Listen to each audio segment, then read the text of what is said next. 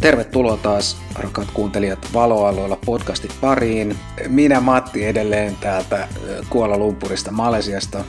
Ja Peter on edelleen tuttuun tapaan Helsingissä työpöytänsä ääressä. Moi vaan kaikille. Tänään meillä on tässä jonkin verrankin asiaa. Tässä on vähän kalustouutuuksia. Jongnuolta tuli uusi kamera. DJIlta tuli, tulee ilmeisesti uusi drone. Sitten puhutaan tuosta, kun tekoäly pukkaa jo tuonne hämäräkuvauksen puolellekin ja sitten Googlen pilvipalvelu uudistuu ja meillä on näistä valokuvakilpailuista vähän asiaa. Toi Ilmailuliiton kuvakilpailun säännöt osoittautuu aika mielenkiintoiseksi se toiminta siellä taustalla.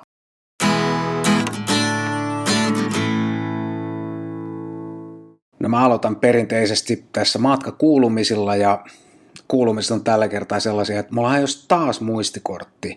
Ja ehkä muistatte, mä puhuin tästä asiasta jo aikaisemmin. Mulla on hajonnut kaksi muistikorttia tässä kahdeksan kuukauden aikana aikaisemmin, ja nyt hajos siis kolmas. Ja mä oon käyttänyt digitaalikameraa vuodesta 1999 tai 2000, jotain tällaista, eli pyöreästi 18 vuotta. Ja nyt mulla on viimeisen kahdeksan kuukauden aikana hajonnut muistikortteja enemmän kuin sitä edeltävän noin 18 vuoden aikana. Ja tämä on tosi omituista. Tämä viimeisin muistikortti hajosi silleen, että tämä korttina toimii edelleen, mutta tästä lohkisi tuommoinen ihme muovin pala tuosta tuosta kulmasta. En mä nyt uskalla tätä enää kameran laittaa, kun mua vähän pelottaa, että sinne kameran sisään ehkä lohkee tästä joku toinen pala lisää sitten. Ja siinähän sitten onkin kiva, jos sinne kameran sisään menee jotakin muovipiitteen, sitten sinne ei enää mahdu mikään kortti sen jälkeen. Et en mä tiedä mikä tässä on, että en mä näiden päällä ole kävellyt enkä heitellyt näitä eikä mitään, mutta jotenkin nämä ei vaan tunnu kestävän nämä muistikortit mulla. Onhan se selvää, että tietysti kun niitä kysyntä on kasvanut rajusti, niin voihan se olla, että niitä pusketaan semmoisella nopeudella, että laatu, laatuvaatimukset tai laatukriteerit ja laadun tarkastus ei ole samalla tasolla kuin ennen, mutta sitten myöskin semmoisen kuulin tässä muistikortteihin liittyen, että esimerkiksi näitä Sandiskin kortteja on aika paljon väärennöksiäkin myynnissä, jopa Amazonissa asti, että on, on, en tiedä miten ne sinne on päätynyt, mä en niin tarkkaan tutustu siihen juttuun, että voihan se olla, että mä en tiedä mikä merkkinen kortti se oli, mikä sulta meni rikki, että voihan se olla, että jos se on ollut joku piraatti, joka ei olekaan ihan aito sitten kuitenkaan. No tämä on, on Sandiskin kortti, mutta tämä on kyllä ihan Suomesta ostettu, että onhan sekin tietysti mahdollista, että sielläkin on ollut myynnissä, mutta mä oon ostanut tämän noin vuosi sitten, tai itse asiassa mun täytyy sanoa, että mä en ihan muista, koska mä oon ostanut, mutta Suomesta mä oon ostanut noin vuosi sitten, sanotaan näin. Niin, mehän ei tiedetä tietenkään, että kauanko niitä on ollut, mutta tässä tuli tosiaan ilmi vähän aikaa sitten tämmöisiä, että tämmöisiä kortteja olisi liikenteessä, mutta mehän ei tiedetä niistä kuulemma oikein kukaan pystyy edes ottaa oikein selvää, että mikä on aito ja mikä ei ole, että, että ei, ei voi tietää, mutta ei, en mä tiedä, mulla ei oikeastaan ole mennyt kortteja sen enempää, että, että jotain Lexarin kanssa oli pientä härdeli tuossa aikaisemmin, niin kuin täälläkin valoilla puhuttiin, mutta, mutta sekin asia on korjaantunut, että se oli vaan niin sanottu firmware-ongelma siinä muistikortissa, että sitten kun sen sai uuden, uuden version samasta kortista, niin kaikki on toiminut oikein hyvin. No, en tiedä, ehkä mulla vaan on ollut niin sanotusti paskat sekä, että näitä on vaan kerääntynyt nyt tähän sitten näitä viimeisen kahdeksan kuukauden aikana, tai sitten nämä ei yksinkertaisesti vaan kestä tällaista reissukäyttöä. Niin ehkä, ehkä sä oot niin kova koura niille korteille, tai, tai en mä tiedä, käytätkö niitä useimmin niin kuin muistikortin lukiessa kuin aikaisemmin, vai toisaalta taas kun sä testasit kameroita sulantoblogiin, niin varmaan silloin aika, aika tiuhaa tahtia muistikortit liikkuu koneiden ja kameroiden väliä, että siinä mielessä ne ei sekään välttämättä vaikuta siihen. No en mä tiedä, en mä voi uskoa, en mä, en mä tätä sen, tai näitä kortteja sen useammin tai vähemmän ole niin kuin ikään kuin ottanut kamerasta pois ja laittanut lukijaa ja toisinpäin. Et ihan semmoista samanlaista käyttöä siinä mielessä kuin aina ennenkin.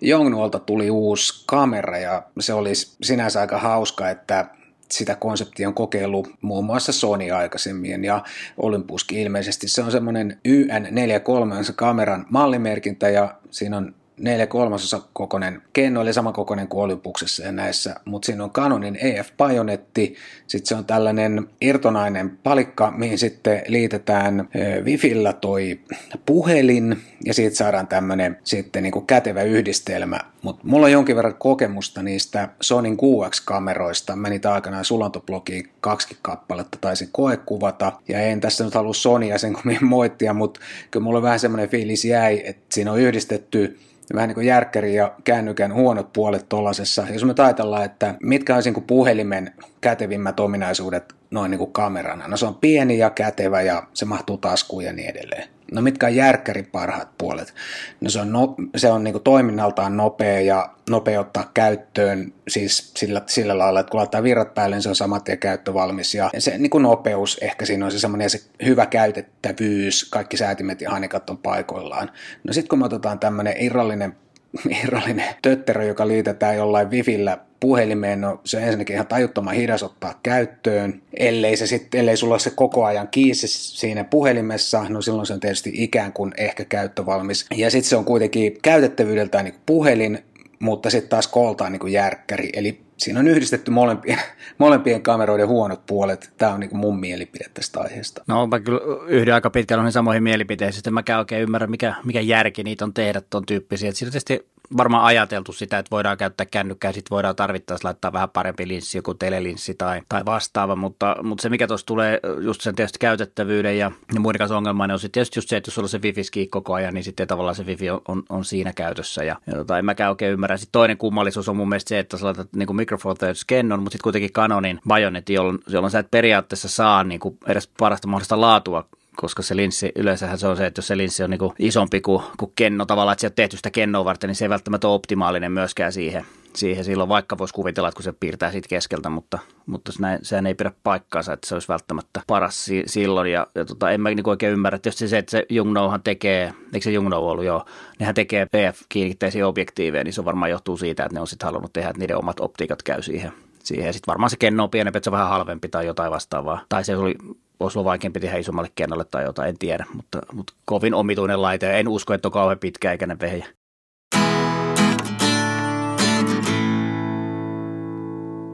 Tuossa oli jotakin aika vahvan näköisiä huhuja, että DJLtä tulee vaihto, vaihto-optiikalla oleva drone. Mitäs sä kun drone-mies, niin sanos jotakin tähän.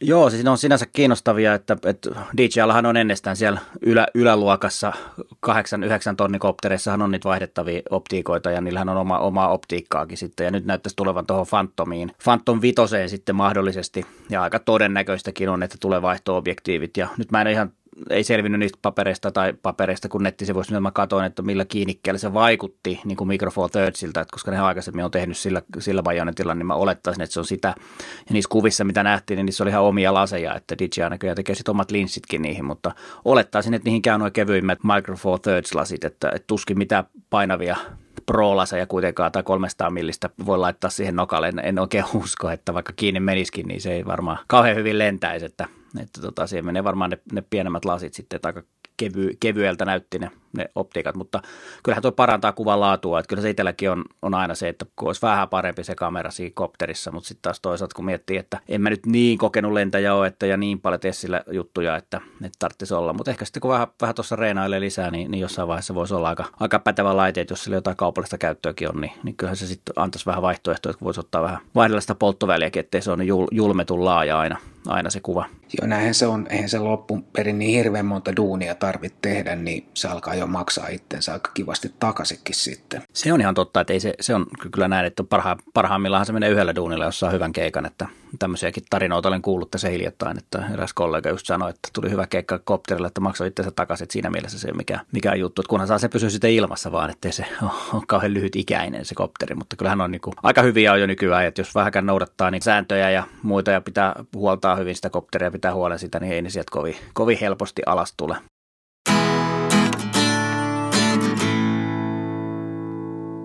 No tälle varsinkin tämän reissun päällä usein miettinyt, että kun olisi vähän isompikin toi pilvitallennustila, ja nyt mä näin tuossa uutisen, että Googlen pilvipalvelu uudistuu ja siinä nuo hinnat edu, edullistuu jonkinkin verran, että noi, mä en nyt tiedä mitä noista euroina tulee olemaan nuo hinnat, niin pitkälle en ehtinyt selvittää tuossa, mutta kuitenkin siis sadan gigan pilvitila maksaisi 2 dollaria kuukaudessa, 200 gigan pilvitila maksaisi 3 dollaria kuukaudessa ja pari teraa maksaisi sitten 10 dollaria kuukaudessa, mikä nyt ei kuulosta mun mielestä näin hirveän paljolta. Aikaisemmin Googlella on tera maksanut 10 dollaria kuukaudessa, eli toi tuosta kahden teran kohdalla se ikään kuin, niin kuin puolittu se hinta tai sama hinta saa kaksinkertaisen säilytystilan. Ja se kuulostaa mun mielestä ihan hyvältä, että noi pilvipalvelut, kun ne tuosta vähän vielä ehkä kehittyy ja yhteydet paranee Suomessahan se, mikä ongelma on täällä reissun päällä, se välillä on ongelma, niin tuollainen pilvitilahan on kyllä aika, aika semmoinen asiallinen backup, varsinkin jos reissailee paljon. Huomasin kanssa tuon sama uutisen ja, ja näissähän tulee vaan aina sit se, että kun joku tarjoaa vähän parempaa, että jos sulla on jo kama jossain muualla, niin, niin sen siirtäminen sitten taas johonkin uuteen, kun on vähän halvempi, niin, niin toki itsekseenhän se sinne menee tietysti, ettei siinä mitään. Ja, ja ne on tietysti ihan hyviä noit, kun nämä osoittautunut, nämä tämmöiset unlimited storaget on osoittautunut kaikki siihen, että menee puoli vuotta, niin sitten se onkin rajallinen ja hinta nousee. Että sitä rajatonta tilaa per kuukausi hinnalla on aika vaikea saada, että kyllä siinä mielessä toi, toi kaksi teraa kuulostaa tuolla hinnalle ihan kohtuulliselta ja kahteen teraan kyllä mahtuu kuvaa ihan pidemmäksi aikaa, että ei siinä, siinä mitään. Niin ja mahtuu vähän videoklippiikin sinne jo tuohon tilaan, että ei sinne varmaan kaikki kamat vuosikausilta mahdu, mutta aika hyvä tuommoinen backup se on, sanotaan nyt vaikka just, että jos haluaa vähän pidempään olla reissussa ja miksei sitten muutenkin, ei aina kaikki tarvi reissupäältä tapahtua, mutta mu- mua niin kuin henkilökohtaisesti tällä hetkellä kiinnostaa kaikki noi, että miten ne saisi jonnekin tästä ikään kuin, niin kuin jonnekin ikään kuin kauas ne kuvat backupattuu silleen varmistettu, että jos jotain käy läppäri hajoaa tai joku, mullakin on tässä niin kuin varmistus kovalevy mukana, mutta jos sekin hajoaa jonnekin tai menee, tai kaikki matkatavarat hajoaa, niin sitten menee kaikki kuvatkin saman tien. Niin kyllä se reissulla on jo, että voihan se olla, että joku vie sen repun sulta jossain, sitä ei voi koskaan tietää. Toivotaan tietysti, että enää käy, mutta silloin, silloinhan tietysti se pilvestä, niitä on vähän hankalampi viedä niitä, niitä kuvia, ellei sitten vie konetta ja pääse koneen käsiksi ja käy deletoimassa pilvestä kaikki, miten nyt uskot ihan siihen asti mennään, mutta, mutta kuitenkin niin, niin, niin se, se on kyllä turvallinen paikka siinä mielessä säilyy, että jos kamat hajoaa, niin sitten on jossain muualla kuin kaikki siinä samassa paikassa.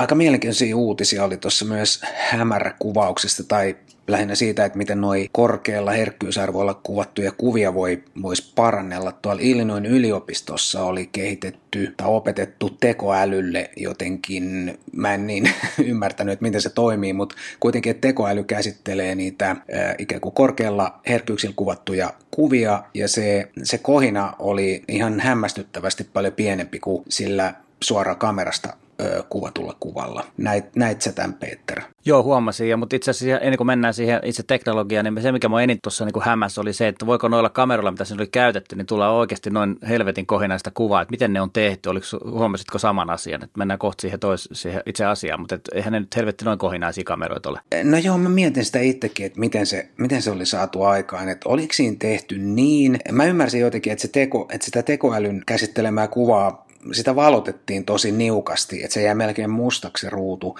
niin oliko siinä sitten tehty niin, että se oli valotettu samalla tavalla ja sitten jossain niin kuvankäsittelyohjelmassa perinteisillä menetelmillä ikään kuin nostettu sit se kirkkaus vasta niin kuin ylöspäin ja silloinhan se alkaa kohiseen ihan älyttömästi, tosi herkästi, sitten jos sitä tosi paljon nostetaan sitä. että se jää mullekin vähän arvotuksesta, että miten ne vertailukuvat oli oli tehty oikeasti. Jo se ero oli hämmästyttävää. Siinä oli kuitenkin jotain näitä Soninkin uusimpia järkkäreitä käytetty. Ja en mä ainakaan silloin, kun mulla oli vielä se Sony, niin en mä ikinä saanut silloin kohinaista kuvaa aikaan ikinä missään. No näin mä epäilen, että on varmaan just toi tapa, mitä sä sanoit, niin se on kuvattu. Mutta se, mikä näissä on, on niin kiinnostavaa, on tietysti se, että että jos tämmöistä teknologiaa pystytään käyttämään, että kuka tämän ottaa käyttöön, että esimerkiksi äkkiä toimii sitten noissa, veikkaisin näissä, näissä matkapuhelimissa, eli kännykkameroissa, ja mitä tapahtuu sitten taas niin yksi, yksi syy vähemmän ostaa esimerkiksi entry level järkkäri, jossa pystyt saamaan johonkin hyvään puhelimeen, niin tuommoiset niin algoritmit, jotka pystyy parantamaan noinkin, noinkin kohinaista kuvaa, että lähestulkoon niin clean ja ja värisävyt ja kaikki näyttää tosi hyvältä. Me laitetaan tuo linkki tuohon, tohon, niin jokainen voi katsoa DP-reviewssa muun muassa on ihan hyviä esimerkkejä siitä, miten se, miten se toimii. Ja, ja tota, mutta on tämä hämmästyttävää kyllä, että toivottavasti nämä kameran valmistajatkin lähtee tähän. Toki tässä on tietysti se, että on varmaan softa, että tähän on sitten enemmän, voisi olla Adoben juttu ja että Adoben niin softaan tulee joku tällainen kohinan poisto, että ehkä se liittyy osittain sitten siihenkin, että se ei välttämättä ole kamerassa itsessään, vaan se on sitten tuolla, tuolla tuota, kuvan käsittelyssä myöskin voidaan tätä hyödyntää. Joo, näinhän se on. Toi tulee tietysti äkkiä mieleen, että puhelimissahan tuosta olisi selkeästi niin kuin suurin etu ja hyöty.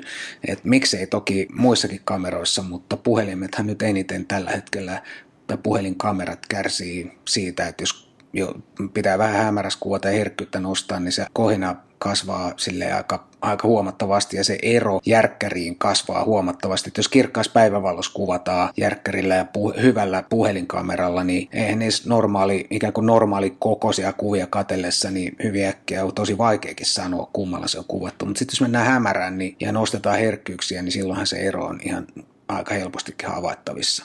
On joo, ja tuossa on testattukin nimenomaan iPhone X ja Google, Google Pixel 2 smartphone, mitä kuvia oli niin kuin vertaillut tuossa. Ja on mielenkiintoisia asioita tapahtuu, että, mutta toivottavasti kameravalmistajat ovat myöskin hereillä ja softavalmistajat, jotka tekee esimerkiksi Adobe lähinnä, niin, niin tästä on hyötyä sitten meille kaikille.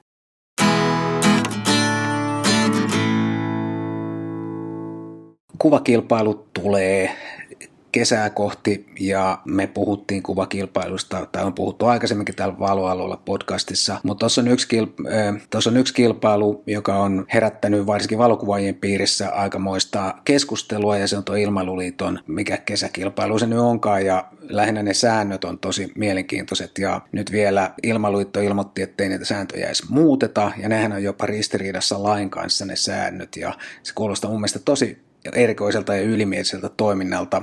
Mitäs, mitä sä sanot tähän, Peter? No, mitäpä tuohon sanoa muuta, että melkoisia urpoja ovat siellä, siellä ja pyydän anteeksi sanavalintaa, mutta ei tässä oikein mitään muuta voi ajatella. Et, et siis se, siellähän on nämä kaikki oikeudet, ja, mutta sitten ne oli jotain sönköttänyt respektioikeudet, eli niille ei edes oikein täyttä käsitystä siitä, että mitä tarkoittaa nämä erilaiset oikeudet ja muut, että se on, jo niin kuin huolestuttavaa, että järjestetään kilpailuja, mutta ei ole harmaita haisukaan, mitä ne tarkoittaa. Se, että joku vi- järjestää kuvakilpailuja ja haluaa kuviin kaikki oikeudet, niin ihan fine. Eihän siinä mitään laitonta sinänsä, jos se lukee selkeästi tuolla, mutta sitten kun se lukee tällaisia, että kotirauhaa tai muun muun suojapiirissä kuvatulta henkilöltä tulee olla lupa kuvan julkaisuun. Ja tämä edellinen lause oli lainaus nyt nimenomaan näistä säännöistä. Että kyllä, jos kuvia otetaan kaikki oikeudet ja niissä sanotaan, että niitä voidaan käyttää markkinoinnissa, niin kyllä silloin pitää kaikilta kuvassa olevilta olla lupa, eikä vain niiltä, jotka ovat kotirauhan suojan piirissä. Että niin kuin aivan täysin käsittämätöntä. Et, et siinä mielessä ja sitten tosiaan, kun siellä kyseltiin silloin joitain kuukausia, olisiko sitä kuukausi mekin täällä puhuttiin noista säännöistä tässä Valoalalla podcastissa ja sitten laitettiin sinne kyselyä ja sieltähän tuli ilmailuliitolta ensin vastaus, että joo me selvitämme sääntöjä ja no mitä ei kuulunut ja mä laitoin sinne pari viikkoa sitten kyselyn, kukaan ei vastannut mitään ja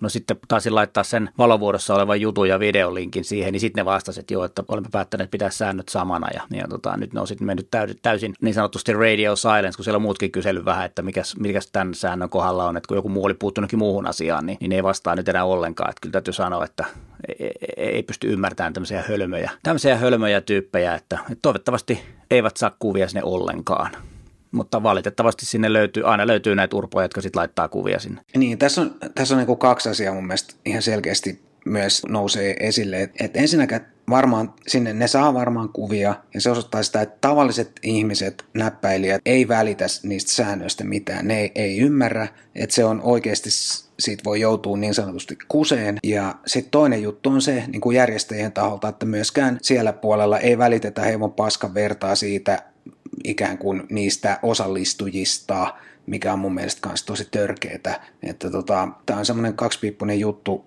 että niin kauan kun niitä kuvia tulee tuolla lailla, niin varmaan noita sääntöjäkin laaditaan noin. Ja mun mielestä se, mitä säkin sanoit tuossa, niin se on ihan fine, jos halutaan pyytää ne kaikki oikeudet ja joku ei siitä välitä eikä ymmärrä välittää, niin sehän ei ole laitonta.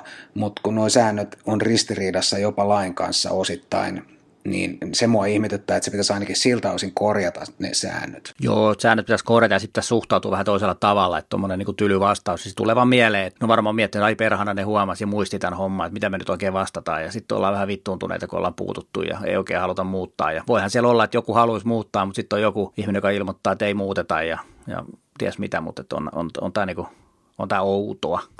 Joo, ei voi muuta sanoa kuin outoa, mutta Valoalueella podcast ei suosittele osallistumaan mihinkään tällaisiin kilpailuihin, joissa vaaditaan niin sanotusti kaikki oikeudet ja kaikki heti mulle tänne nyt tyyppisesti. No tässä sitä on tullutkin jo taas aika tiukka ja monipuolinen asiapaketti Valoalueella podcastissa. Me sanotaan tältä erää, että moi vaan. Moi moi Helsingistä kanssa ja ensi viikkoon.